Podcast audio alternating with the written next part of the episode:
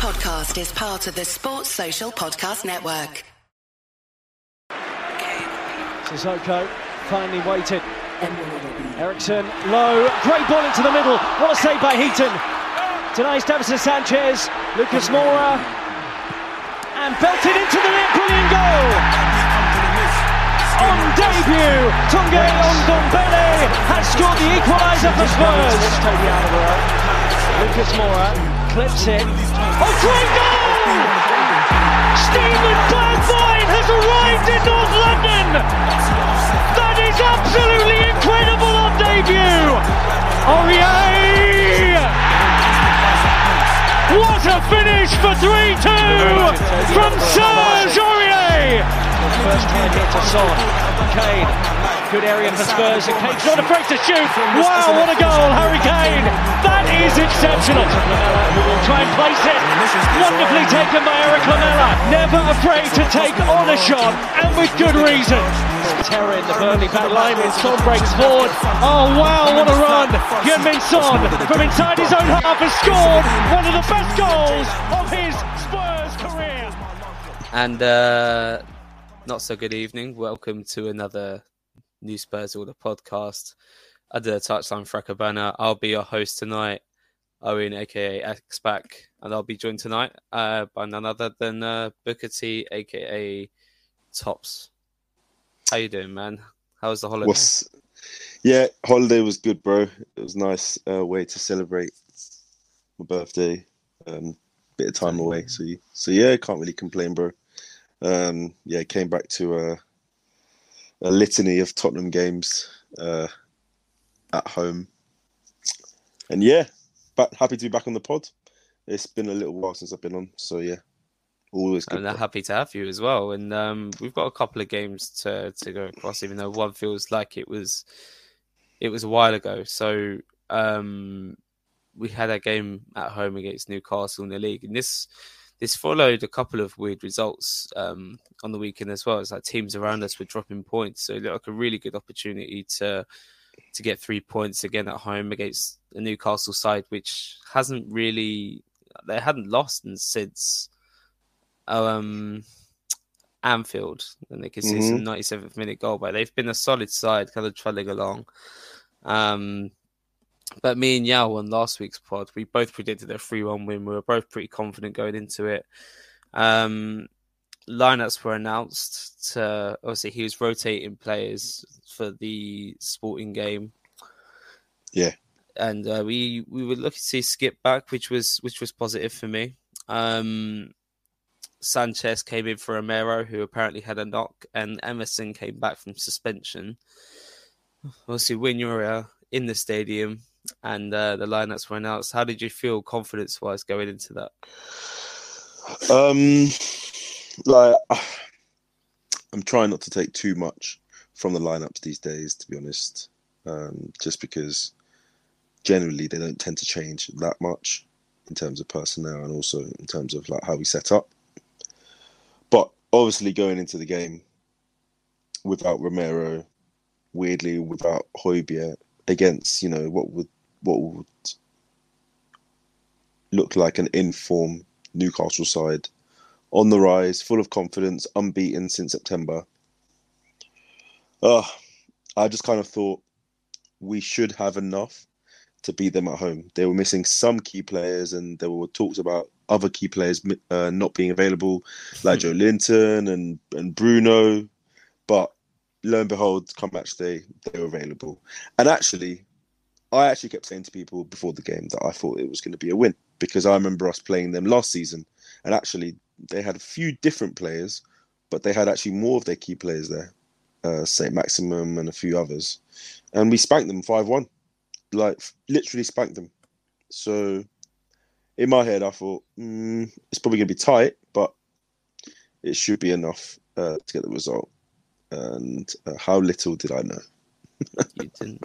Um, to be fair, um, obviously not how the game ended, but we did actually start this game quite well. I thought I pressed high, let's get the ball forward. Skip was actually really positive with some uh, drilled vertical passes, which found their man a couple of times, and we we created some decent chances. And obviously um, Son went one v one, and um, it was unfortunate. He tried to dink Nick Pope, couldn't quite pull it off, and um,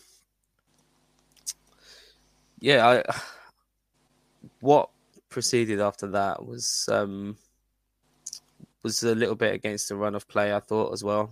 See, Lloris made the mistakes he did. Um, Mm-hmm. The first thing, obviously, we know what happened after that. But how did you feel the first half was actually going up until like that Lloris first mistake? Anyway, Yeah, I felt like the first half or the first part of the first half, we actually started fairly positive, fairly brightly.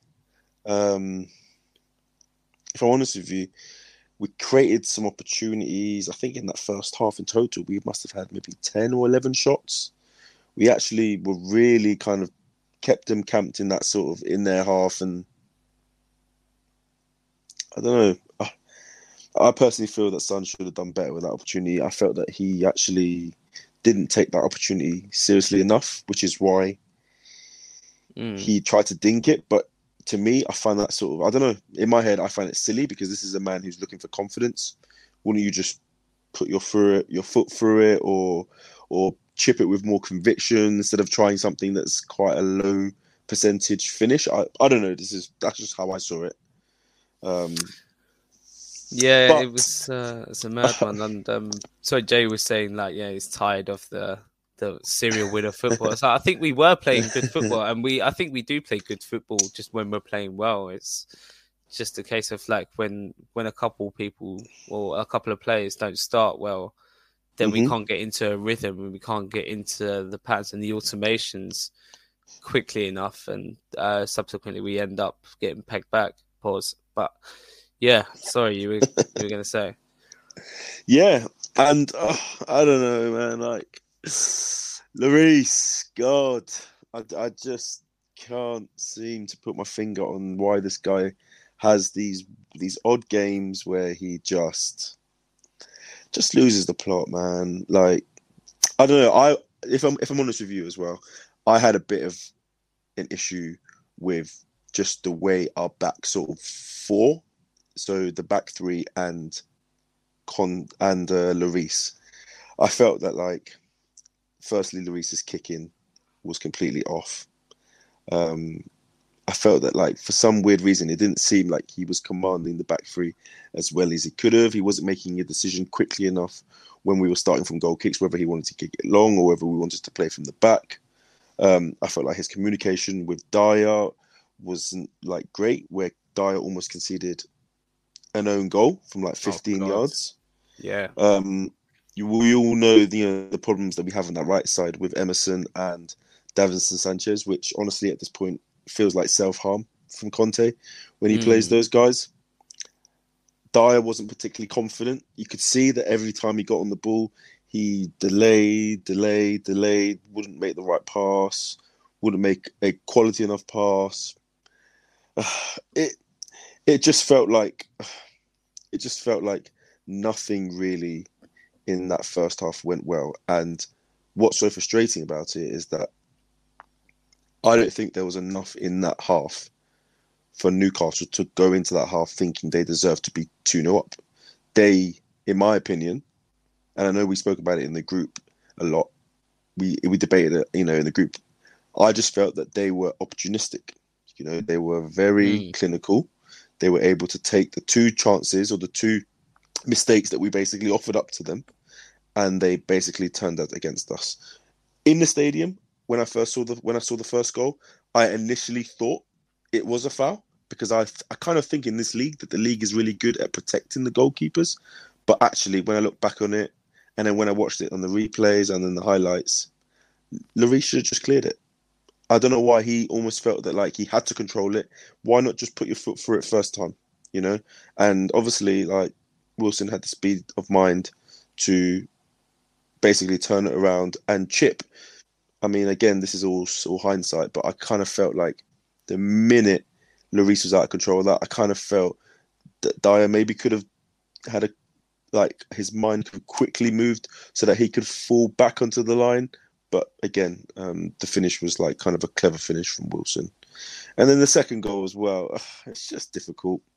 You know, another poor kick from Lloris, um, contested, lost, contested by Cess.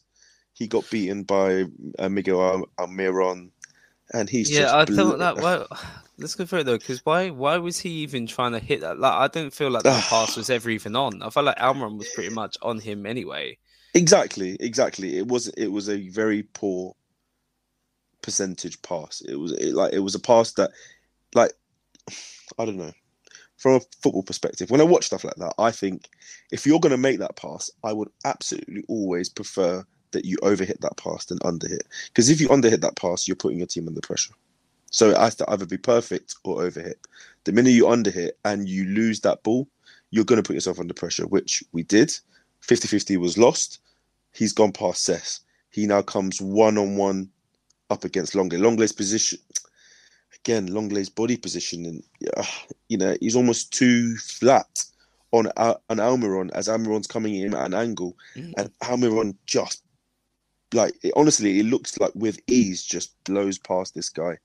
He's got a finish. He's on his left foot, opens up his body. Luis comes out too slowly, slips under him. Tuna, like two goals, in my opinion, that are just mistakes. And, you know, it's silly as well because I used to feel that that's how we used to give a lot of our goals away in previous teams, previous seasons. And I felt, I felt in the last sort of year or so that we've not really been a team that gives away mistakes. But for some reason, we gave up these two. Newcastle were clinical, and and honestly, since ever since that point, you know, the crowd, especially in the south stand, just got on their backs and um, yeah, went into a half ringing of boos, which was. Mm. Oh, were you were you booing as well? Or? No, I'm not. I'm not one of these. I'm not one of these. I won't ever. I won't oh, ever. Okay. Fair enough. Fair enough. Uh, yeah, it was. It was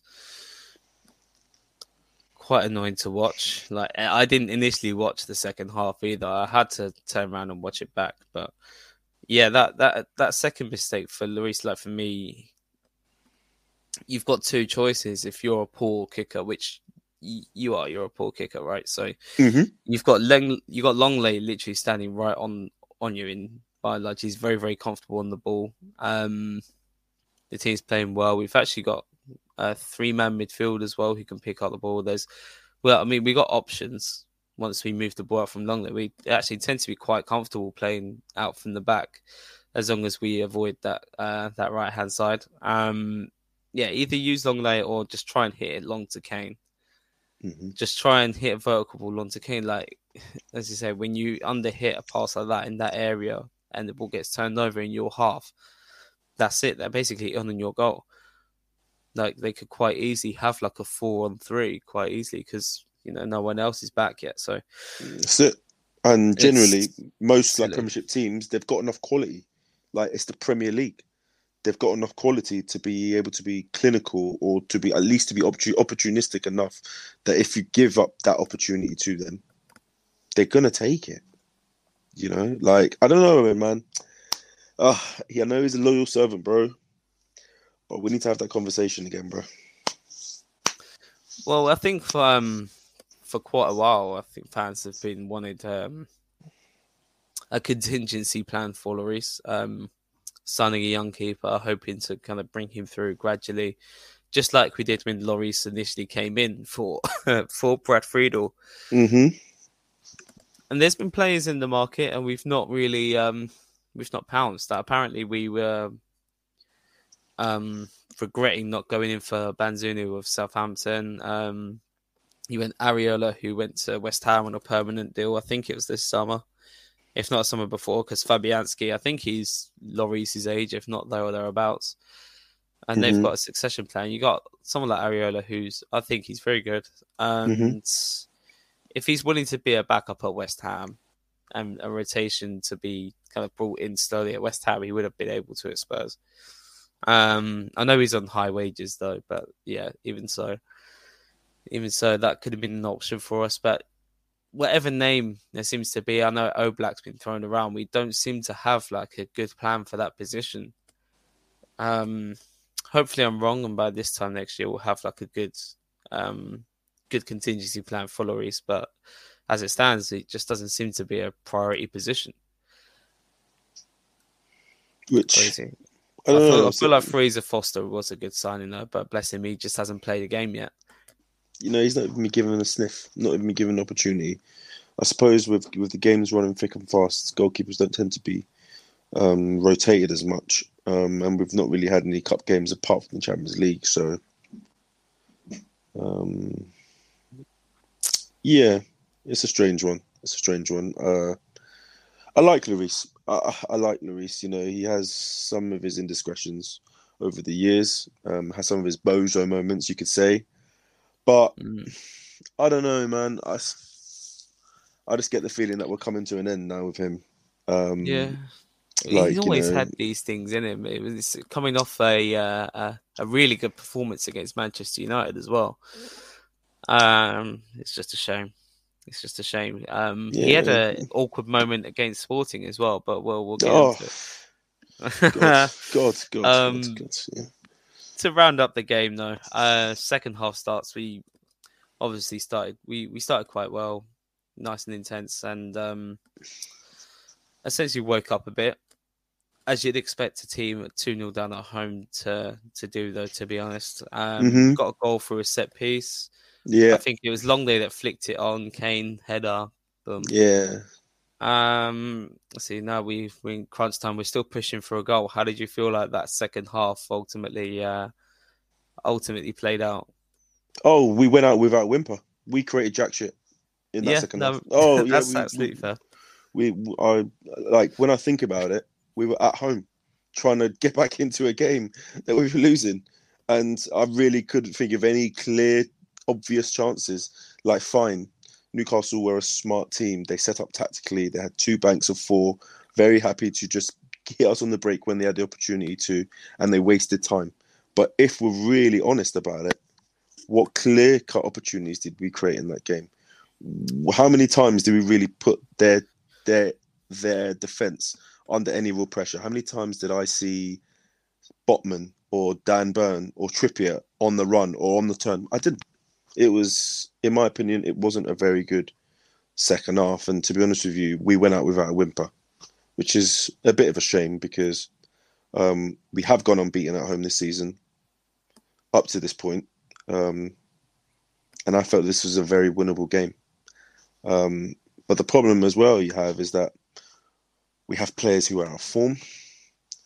We're playing in like different systems with players who are coming back, players who are not used to the system. And obviously it's, it's kind of clear as well that sometimes in these systems, the players are just extremely rigid. You know, some of them, it needs to be absolutely perfect for some of for some of it to to work. I thought, in my opinion, the midfield balance was perfect at the weekend against Newcastle. And the reason I say that is because I I've always advocated that we have lots of different types of profiles in our midfield.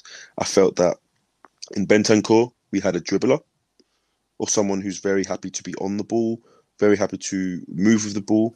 We had a ball winner in Bissouma and sort of Skip, but then Skip was kind of on the right side as a almost like a box to box, almost like a runner.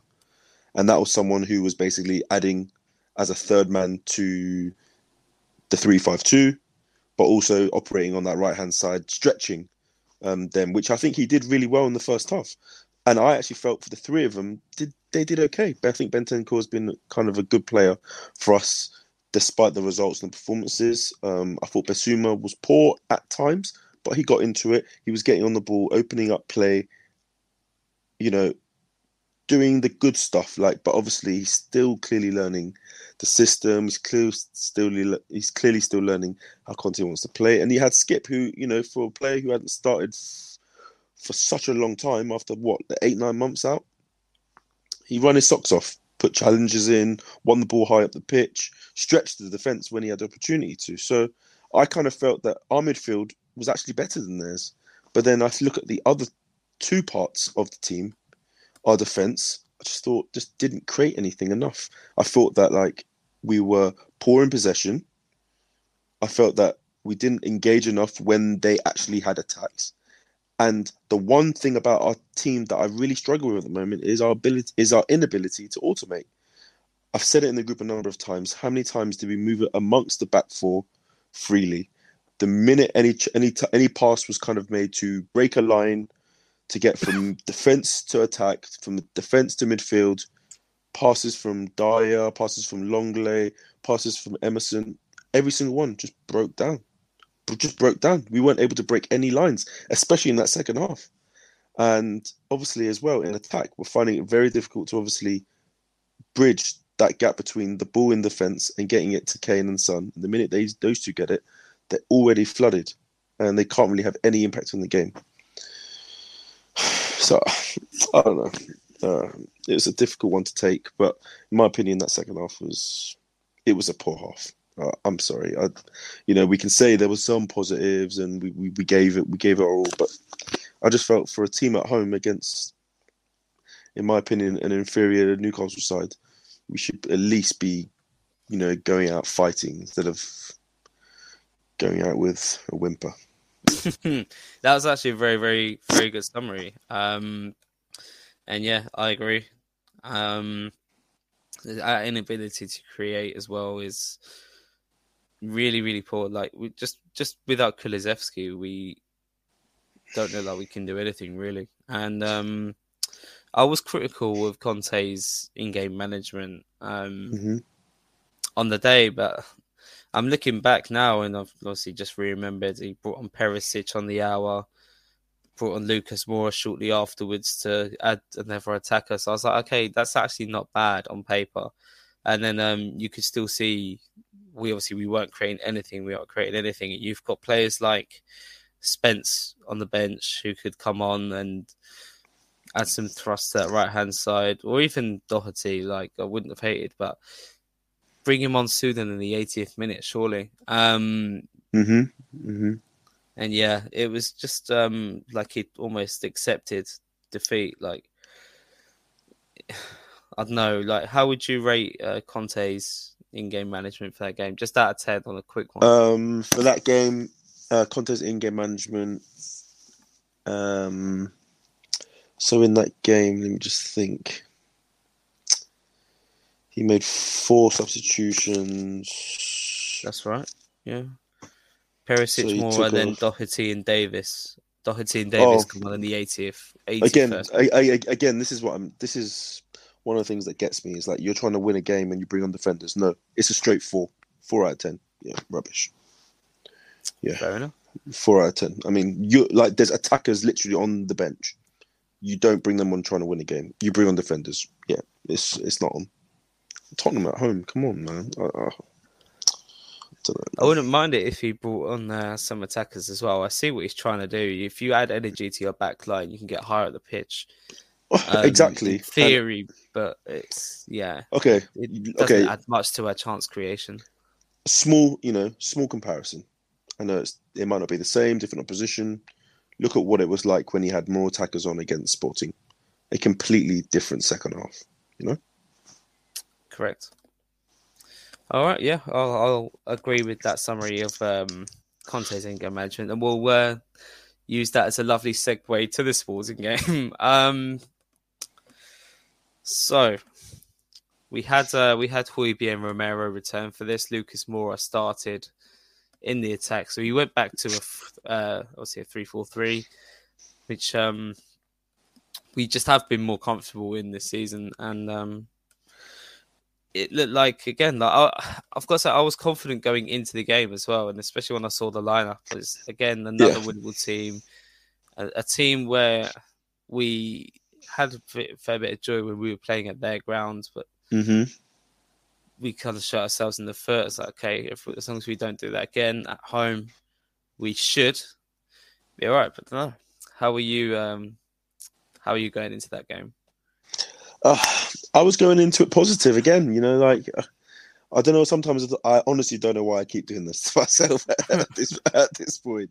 At this point, uh, managed to get managed to get a ticket uh, thanks to Tobes last minute, and went to the stadium thinking, okay, the team looks okay. This is a must-win game, Champions League game at home.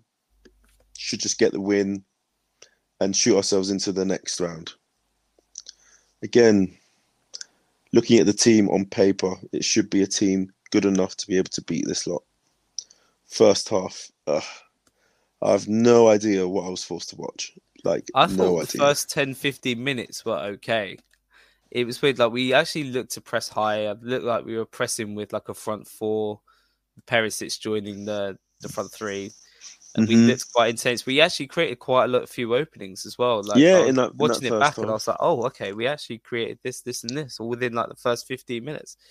Okay, maybe it wasn't quite as bad of a start as people make out, but then, um, we have uh, Ghost of the Past end up popping up with a little little moment.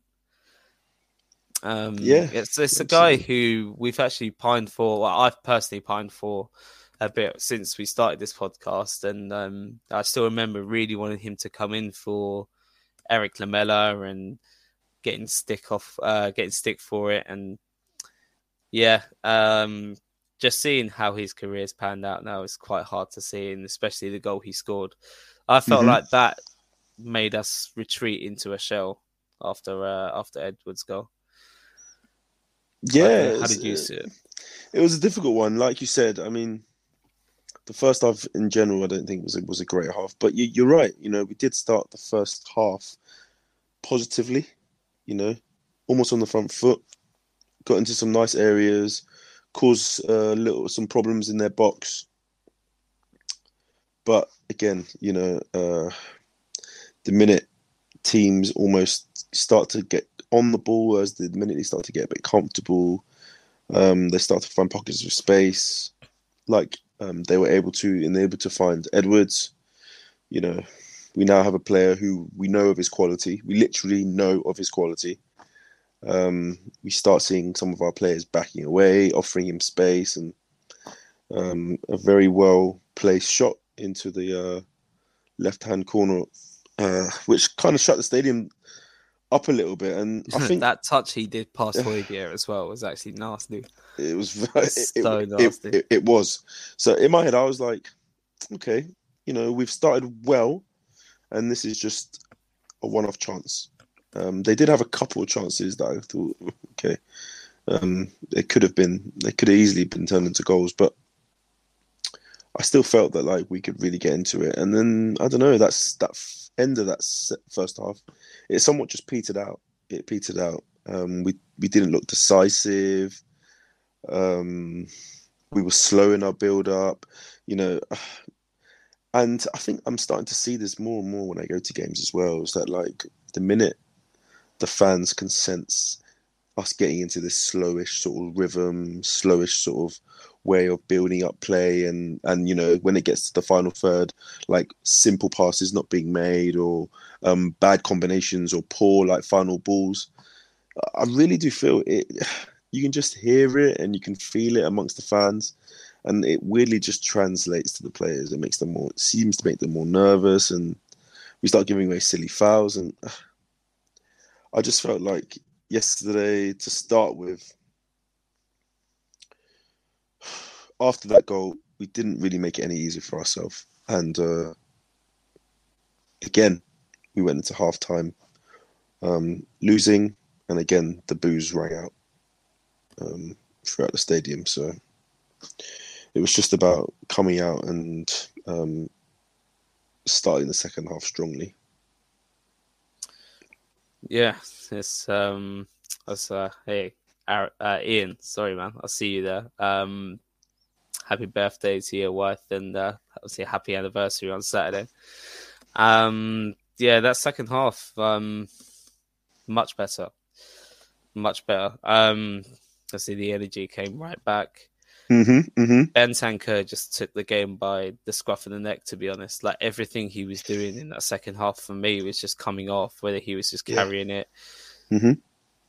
drill passes in between the lines. Like he was winning the ball um, off sporting as well. Like it was an all round great performance from him and him just um, helping drive the team forward. We. I mean, we were sustaining pressure, but again, like Newcastle, we didn't look like we were going to create anything outside of a set piece. yeah, it was. Do you know what? Like, see, this is one of the things as well that like annoys me a little bit um, about Conte, and it's also a little bit stubbornness that I see in him sometimes. I feel like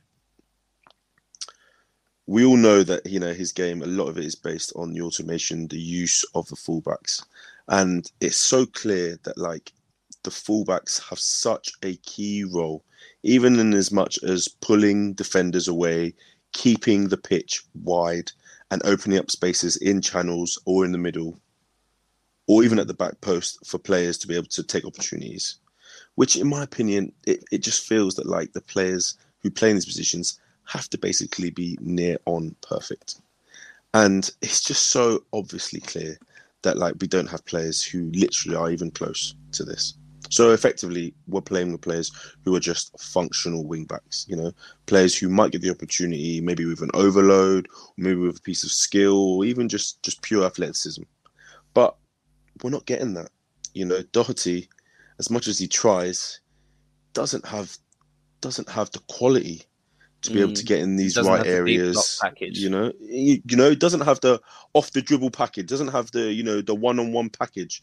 Like like uh, you're looking at the left side. You're looking at Cess. You're looking at Perisic. Perisic has actually got a good, a quite a good final ball, but does he get out there often enough? Can he beat his man as often as he once could? I, I just don't know. So we you find that like like you said, Ben 10 was on the ball a lot. He was buzzing around everywhere, getting on the ball, recycling in it, moving it, moving it out wide quickly, even finding these little intricate passes into the middle towards Lucas, towards Kane, towards Son. But then you find as well that like the minute you get you minute you get to the flanks, unless the fullback has the beating of the other fullback, he can either put in a ball in, and that ball is really a 50-50 ball, or he could start again and then we can start the automation again, start moving the back, moving the ball amongst the midfielders, amongst the defenders. And I just felt that like the one positive thing about the second half that I actually liked was the intensity. And this is where I Mm. feel that like we have actually been really missing this in this sort of period of the season. What what we call in this like this is like what the like maybe the we're just coming to like the end of the of the first quarter of the season, or, or however you want to call it, or maybe the beginning quarter, the beginning of the second quarter of the season. We've lacked a severe amount of intensity. We really have. We really have. We haven't put teams under pressure. Teams have come to our, to Tottenham Hotspur Stadium, and in my opinion, they've had a jolly up. Mm. And- Is that a confidence thing? Do you think to be playing as a team, to drop into the position Um, needed to receive the ball quick enough to play the passes No, that you no, see quick I enough? don't- Like, No, because like lack of I think. I think if you were going to say that, you would be like, fine, you could accept that if there were lots of players from different systems. But Owen, let's be honest, this is largely a lot of the guys who played last season, who players who have been training and playing under Conte for some time now, who know a lot of his systems, who know the patterns, who know exactly how we played when we played well. I, I just feel that there's just been a severe lack of quality. Maybe some people could say you, could you could turn around and say that the formation does look a bit rigid and actually the execution has been poor. Fine, but I just I just don't feel that we have a great base of technical skill at the moment, um, and I think that's really really hampering us. But the one thing I did see in that second half was intensity, and it's it's amazing what a little bit of intensity, a little bit of, and I hate to sound generic and like you know cliche, but a little bit of hard running, hard pressing, hard tackling. Mm. Uh, you know, it's it's amazing what that can do for a team, especially because there were parts in that second half where the full eleven of Sporting were camped. They were camped. They couldn't get out. They were they were really looking for opportunities to get out, and we were so insistent on winning the ball back, winning the ball back in our third, in the middle third, in their third, and then turning them around. And we did that lots in the second half. So uh, I just feel that that's something that Conte should maybe look at and be like, you know what, this is how we really should be playing, especially when we're at home. Um, and obviously, fine, we got the first goal from a set piece. which is also good because you know again there was a time in our you know in our history or recent history where we never scored from set pieces so actually i'm happy that we're scoring more from set pieces but there were Mhm. also lots of opportunities on goal uh Bentancur had opportunity uh kane had an opportunity son had an opportunity you know there were lots of shots on goal lots Eric of crosses Dier. Eric Dier had an opportunity. You know, there were lots of chances. So this is the kind of like half that I think Conte should be looking at, even isolating and saying, "Listen, guys, this is kind of how I need to see you guys playing more often. This is how kind of how I need us to kind of a performance or somewhat of a like a a portion of a game that I want you guys to be able to re- replicate." Especially when we're at home, anyway. I, I don't know. think he's me, going to think it's too risky. Um, not that I would agree with that, but obviously in that second half as well, like you say, like we we did have them cancelled, but at the same time they had two great chances to score they in absolutely second did. half. One of them they missed an open goal after Lloris came out and he was nowhere near the ball either.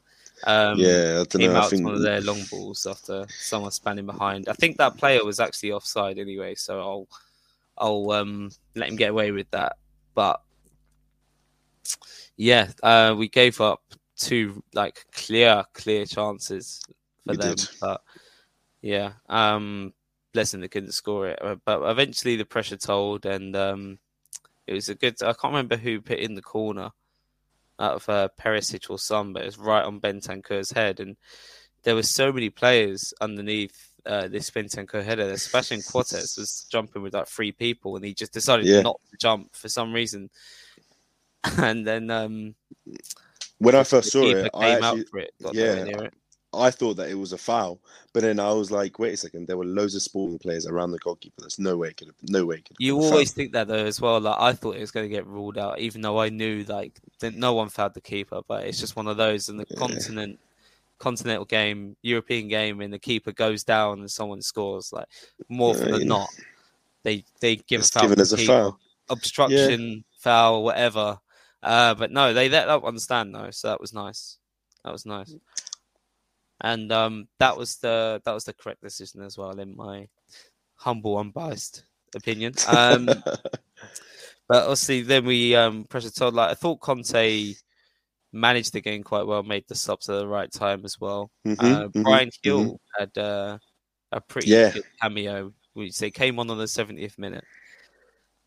Yeah. Uh, I know chronologically, I've just gone back like 10 no, no, no, no. Oh, like, uh, I think it's fluid here. you know someone who you know who we all we all label as being extremely brittle and made of. I think uh, ended up at the first minute, he ended up slipping over. I was like, oh, here we go. uh, someone who looks like he's made of plasterboard, but he he really, I mean, he was the epitome of the intensity most of that second half when he after he came on. He you know was really happy to get onto the ball.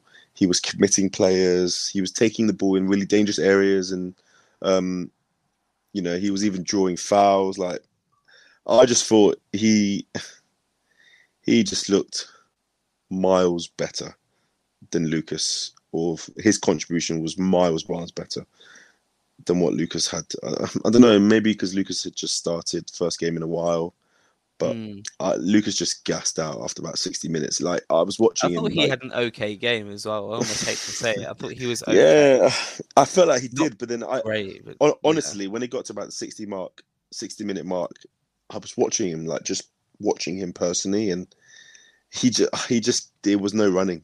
I was watching him thinking, is he going to try and stretch them? Because you know he normally you know he provides us with what we call chaos ball, get on the ball, draw Yeah. a few players in with a few dribbles. Wasn't even doing that, um, which kind of gave me the indication that he was he was gassed. I thought he would come off, um, but then he took Doherty off and put him at uh, right wing back. So I thought, okay, that's interesting. And even then, as well, he didn't last much longer. Um, to which em- Emerson came on, and then Bryan Gil obviously came on as well. And Bryan Gil, like, I I thought, I actually think he did enough, in my opinion, to maybe even like harbour a start. Um, on the weekend against Bournemouth, I, I just Wow. felt like I just felt like he was really positive um, in his in his play, um, and like I think the fans seem to get behind him as well. But um, again, I he's had another cliche thing as well, isn't it? Um, I almost hate to be like this as well sometimes.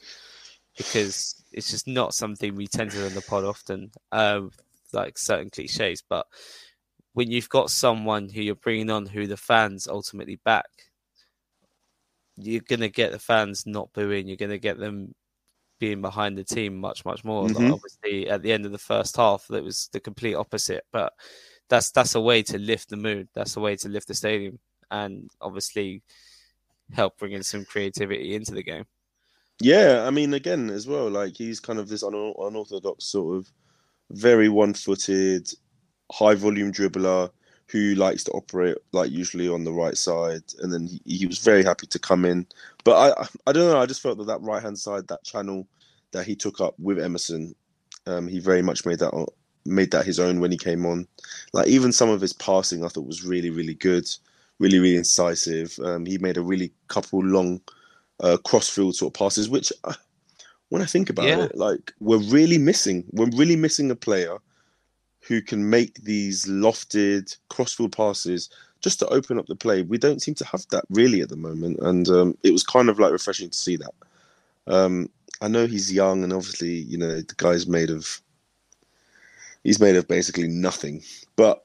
I feel I, I've I've always said it. I feel there's a player there. I feel there's a player there who just needs to get a bit more game time. Um, I feel like at this point we should be campaigning to just to just free Lucas from his contractual obligations at Spurs. I, I, just don't I just don't see any positive in us continually playing Lucas in areas that he's either not comfortable or he just can't provide us enough quality in. Or he's just not Um, good enough. I, I just, I just, I just don't think he's good enough. I, I really hate to say it, but at this No, point, um, at at this point, I just, I don't know, I don't know. Um, yeah, it just was a difficult one, and obviously, yeah, um, the good thing as well about even Bryan Gil coming on was that I felt that we stretched the play quite well. I really, I really do feel like by the end of the game, we were literally pulling them from left to right, left to right, left to right, and effectively um, from the left hand side and in swinging crosses, what basically led to what we thought would be. Yeah, um, like I've already winner. seen um, Gil's decision making start to mature slightly. Whereas when he made his um, first cameo in the Champions League, he looked like he was treating the ball a bit like a hot potato, like he was almost wanted to just get rid of it straight away and then Mm-hmm. make a run off. But he's making the right decisions when to dribble, when to pass, how to like his passing is actually quite decent. Like as you touched upon his switch of play, like it didn't have necessarily that much zip, but it had enough, and it was obviously the right decision at the time to to stretch Sporting, and it, it's good for him as well because this right hand side position is still quite new to him. Mm-hmm. Um, he he's already come out and said like he prefers playing on the left. He predominantly played on the left when he was at Sevilla, and um, when he made his um, when he got minutes for us, he would always be on the left. So yeah, he's um, he's doing relatively well in that position so far. Um, well, we'll see if he does get a start against Bournemouth. We'll get onto that game very very shortly, but of course now we've got to go over um, a certain VAR decision where we uh, we managed to score pretty much with the last kick of the game. It was, was the the last. kick. kick It, of the literally, game. it literally was the last. It kick. was the last kick of the game where cross comes over to Emerson. He heads it down to Kane and he Mhm. starts it in. Um, what was what was going on in the stadium during that check? Like, did they show anything? What was the mood like? Like, did anyone Oh. expect it to be even chalked off? Because Like, you've probably uh, been tempted to pitch invade after that goal went into. oh, like, having that I moment of mean, despair. There was, uh, there was just in that south stand. There was just it was, it was utter chaos. It was just chaos. Like everybody lost the plot.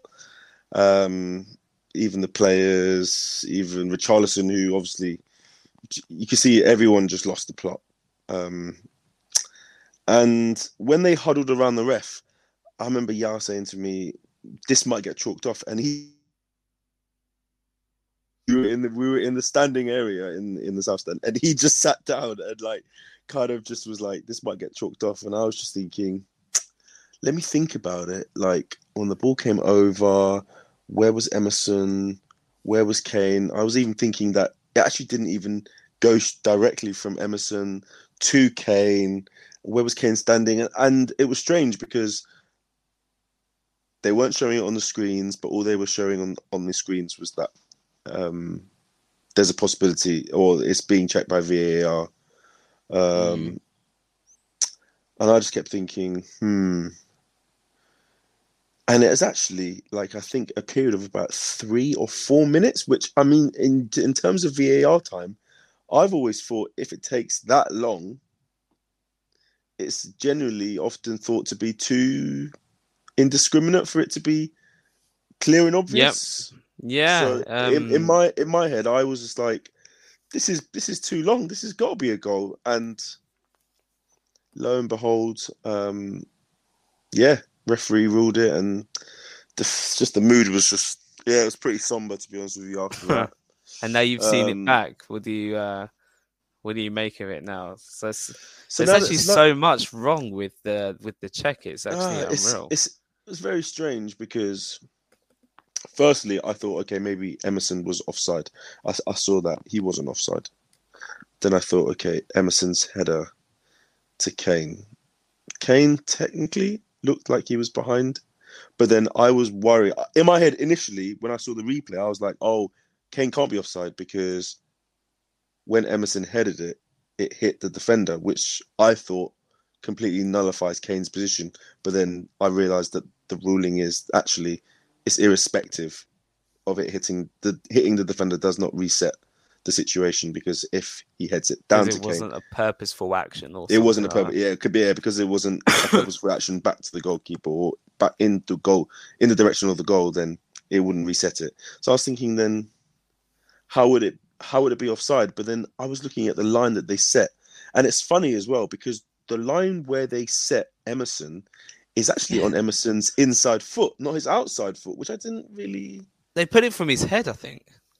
Which I, I didn't. Wait, really that there's a whole half of his body, which is body that's that's on the other side of the line, yeah.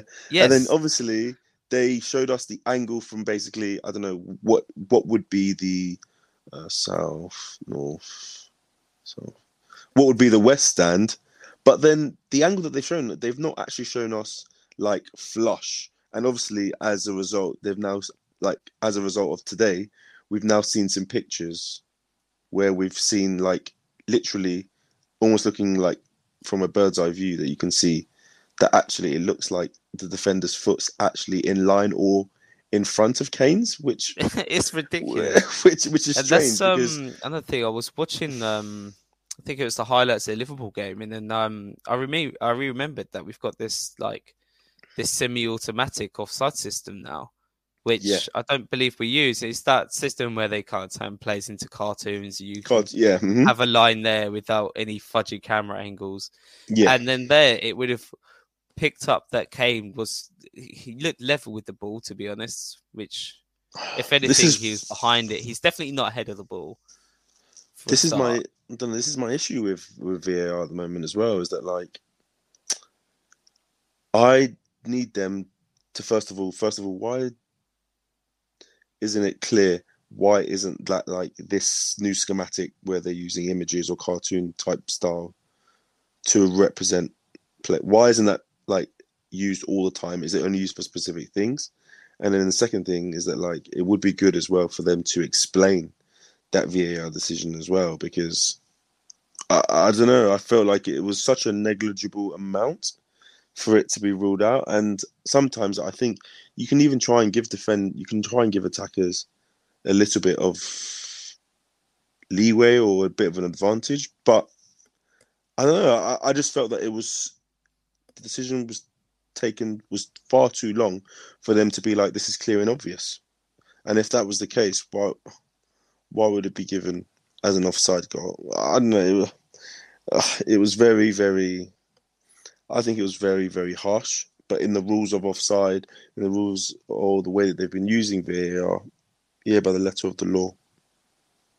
I don't even it, know because, like, by letter of law, like when when you're drawing lines on um on, on Emerson's head instead of like the further furthest part, furthest point part of his body, you know, you understand why um, is that um, not why is that not being used? I don't know.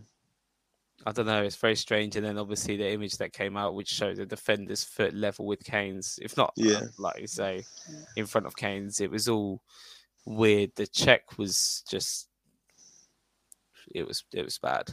Uh, Um, and it's I, I, super frustrating. I mean, ugh, like and then Conte getting sent off at the end for uh, for which looked Yeah. unclear. I, did- it didn't even look like he was outright shouting at the ref either. He just kind of yeah, got singled out.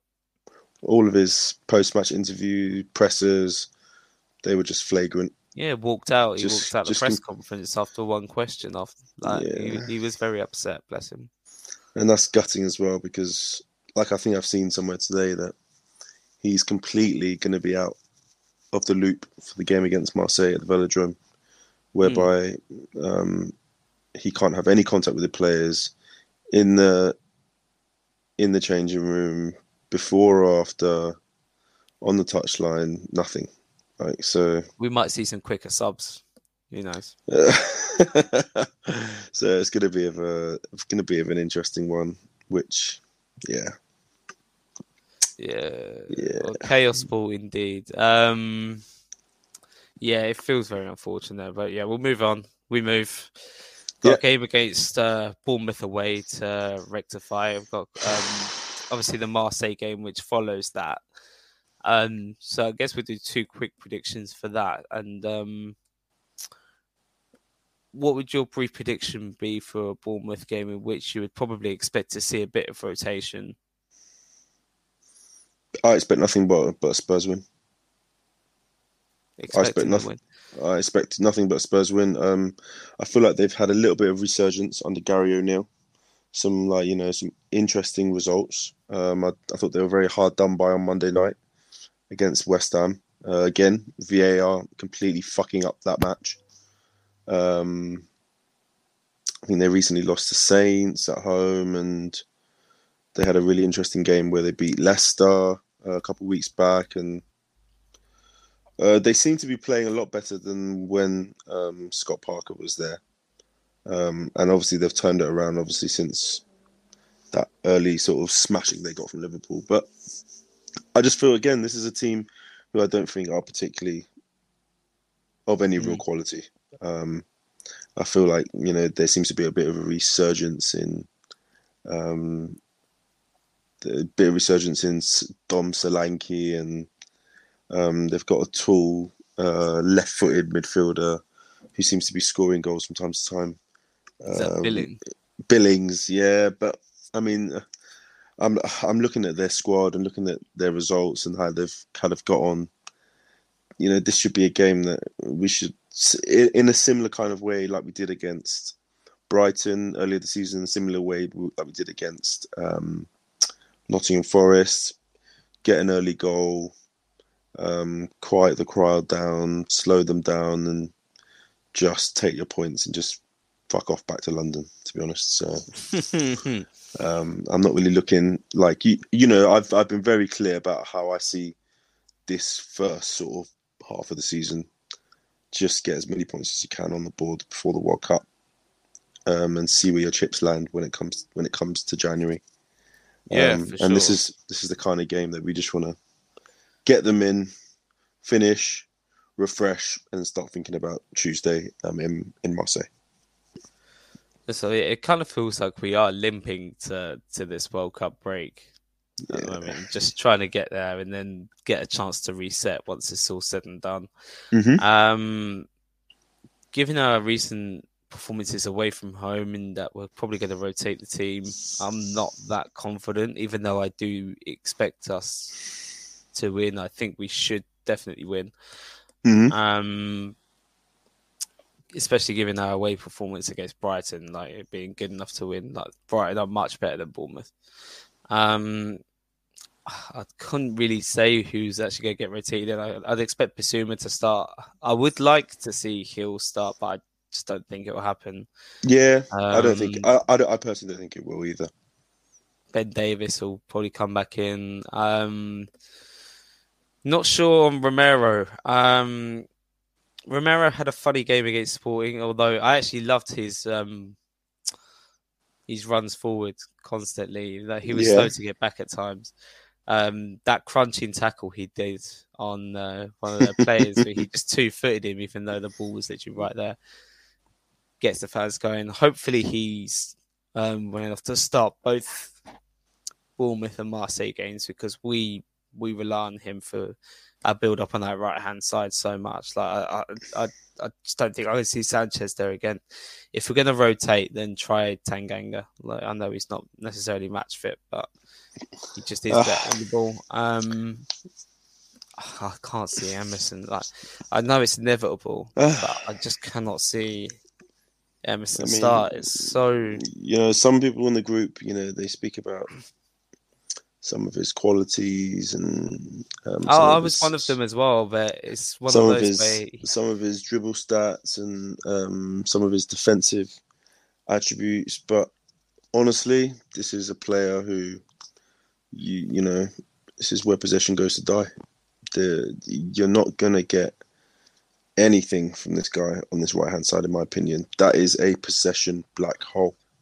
And you need uh, someone out on that right hand side to hold his hand for me. Someone like uh, someone like a Kulusevski. uh, like, do you know what, Owen? I've been thinking like deeply about this. I, I, I don't know if Kulusevski coming back fixes this. You know, we are, this is this is a this is a bigger sort of thought process I'm having, but I just feel that we're just in a rut, confidence wise, tactically, like formation wise. Everything just feels like like you said, we're just limping to this World Cup. Nothing feels right at the moment. You know. Do you feel like the novelty of Conte and him coming in has started to wear off already?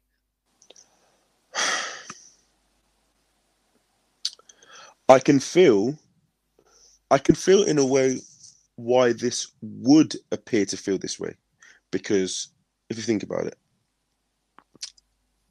this is a very let's if, if we're going to be honest, this is kind of a rigid sort of formation where everything kind of has to be absolutely right.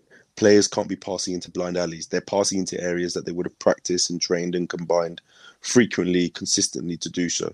So, in many ways, there's probably going to be quite a bit of repetition.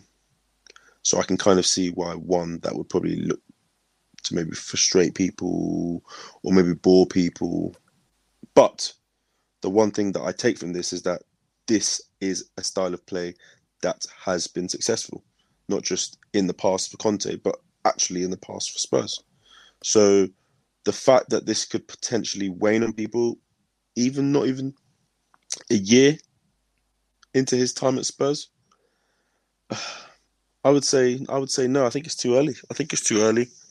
Um, I think we're actually underestimating the effect of fatigue at this point. You know, we're literally playing players 60, 70 minutes two, three times a week.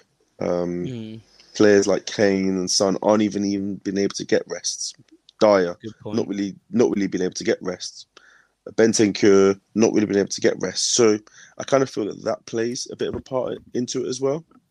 But I also feel as well is that like, in my opinion, last season, whilst we were a bit of an unknown quantity in that style, teams have seen how they can get the better out of us.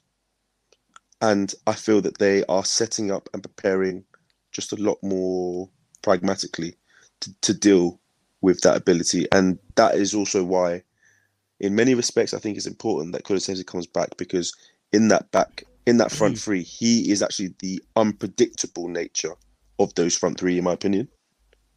But also, like you said, it's weird because if he comes back, he's the kind of player that would need or is has the ability to hold Emerson's hand. So he would kind of maybe help Emerson, maybe not help Emerson. I, I I can't really say, and he hasn't played enough this season for me to even feel like okay, this is the solution to our problems. You know? Mm. Yeah. Yeah, I hear it. That was very um good detailed um explanation there. Um yeah, for me I feel like we need at least probably new new additions to freshen up. Not necessarily saying we need to go like crazy in the January market, but Yeah, I just feel like the team's screaming out for at least two or three more creative type players, or players who are just more technically sound. So, see someone who can be more creative than uh, at right wing back, um, especially in an um, an attack minded midfielder and yeah, an extra attacker to replace uh, Lucas Moura, who can actually get his head up and make a correct decision. For me, those are holes in our squad which needs to be addressed. This it's weird hearing the rumours about Spence going out on loan in January. Like for me, it seems really, really pointless to not at least give him more minutes in his Spurs shirt before making that decision, if if even true. Um, yeah, we'll have to wait and see what happens on that one. I, I, you know, I can- at this point I kind of feel sorry for the for the lad. I really do, just because you, you can't fault him. He's in No, I was match- just thinking that as well. You actually can't. You know, he's been in most match day squads. You know, some kids would kick up a fuss. Their heads would drop. They wouldn't give a shit. They probably wouldn't even train as hard. They'd probably just be of the mindset, I'd collect my wage and just keep it stepping. But he looks to me as someone who's just been professional. And to not even be given the opportunity um, to prove himself, to show that he's got the ability to step in, even to do a good job. Like I've always been an advocate for young players. Always give advocate for advocate for young players. You will only know they are ready if you give them a chance. And generally, most young players either sink or swim. They generally sink or swim. So you given the opportunity. You have so many good young players across the league.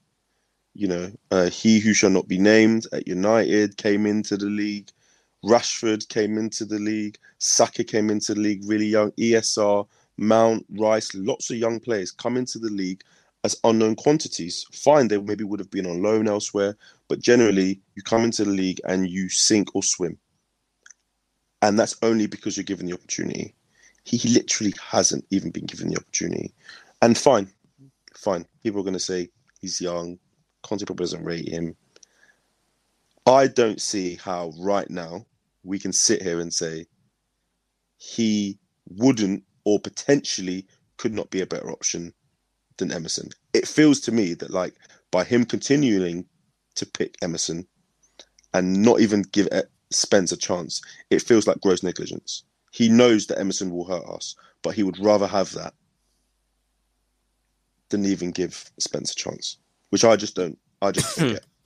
Yeah, it's it's crazy. Like you, you can tell like straight away. You know, Spence's going to offer us more on the ball, and I feel like he just continues with Emerson purely because I mean, to his credit, slightly off the ball, um, he's Yeah. more often than not in the right position at the right time.